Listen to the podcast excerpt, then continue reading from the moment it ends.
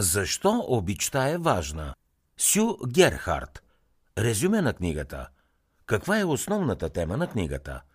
Защо обичта е важна е издадена през 2004 и разглежда най-съвременните открития в неврологията, психологията, психоанализата и биохимията.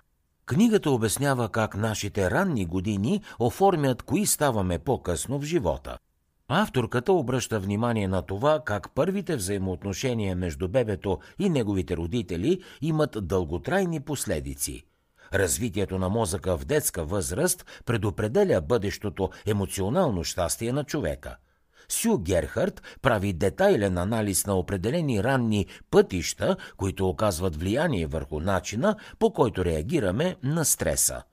Много от социалните и психологически проблеми, които ни засягат като възрастни, могат да бъдат проследени до ранните ни години.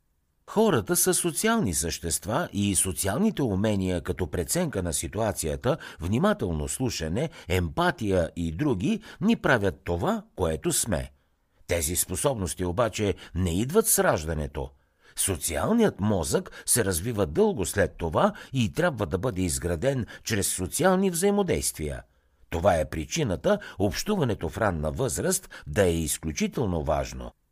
Ако едно дете е отглеждано с любов и състрадание, то ще развие напълно функциониращ социален мозък. Ако е изложено на много стрес, вероятно е да страда от депресия на един по-късен етап и със сигурност ще се справя по-трудно в живота. Какво друго ще научите от книгата «Защо обичта е важна»? Авторката Сю Герхард търси отговор на въпроса какво определя кои сме ние – природата или възпитанието, нашите гени или нашата среда. Тя смята, че хората не се раждат такива, каквито по-късно стават, нито пък годините оказват такова голямо влияние. Според нея това, в което всеки човек се превръща, зависи от развитието на мозъка му през първите две години от живота. Човешкият мозък остава пластичен през целия живот – това означава, че той може да се променя и да създава нови невронни пътища. Пластичността на мозъка означава, че специфични области в него може да станат по-активни с практика. Бебетата имат силно пластични мозъци. Това означава, че начинът по който се отнасяме към малките деца създава неврологични модели, които остават за цял живот.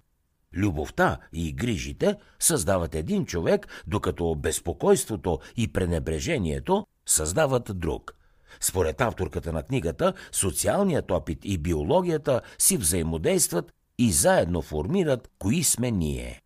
Бебетата зависят от хората, които се грижат за тях, поради което отсъствието им е толкова болезнено. Представете си, че търсите плодове в гората – Вдигате поглед и виждате, че срещу вас стои огромно и опасно животно. Или си представете, че имате малко пари, но все пак имате достатъчно, за да покриете найема. Тогава внезапно идва друга неочаквана сметка, която спешно трябва да платите. Това ви оставя с малко пари и само един ден, за да решите откъде да припечелите необходимите средства. Тези две ситуации са стресиращи и имат нещо общо. И двете са непредсказуеми и неконтролируеми. По същия начин са и бебетата. Тяхното съществуване е непредсказуемо и неконтролируемо. Затова не е чудно, че това е едно изключително стресиращо време, както за родителите, така и за самите деца. Бебетата не могат да оцелеят без някого, който да се грижи за тях. Те не могат да се хранят, да се обличат или пък да се пазят. Единственото, което могат да направят, е да плачат.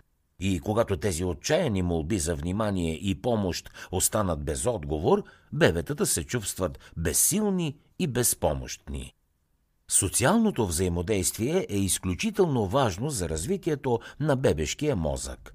Всички родители знаят, че малките деца могат да бъдат доста трудни и дори непоносими.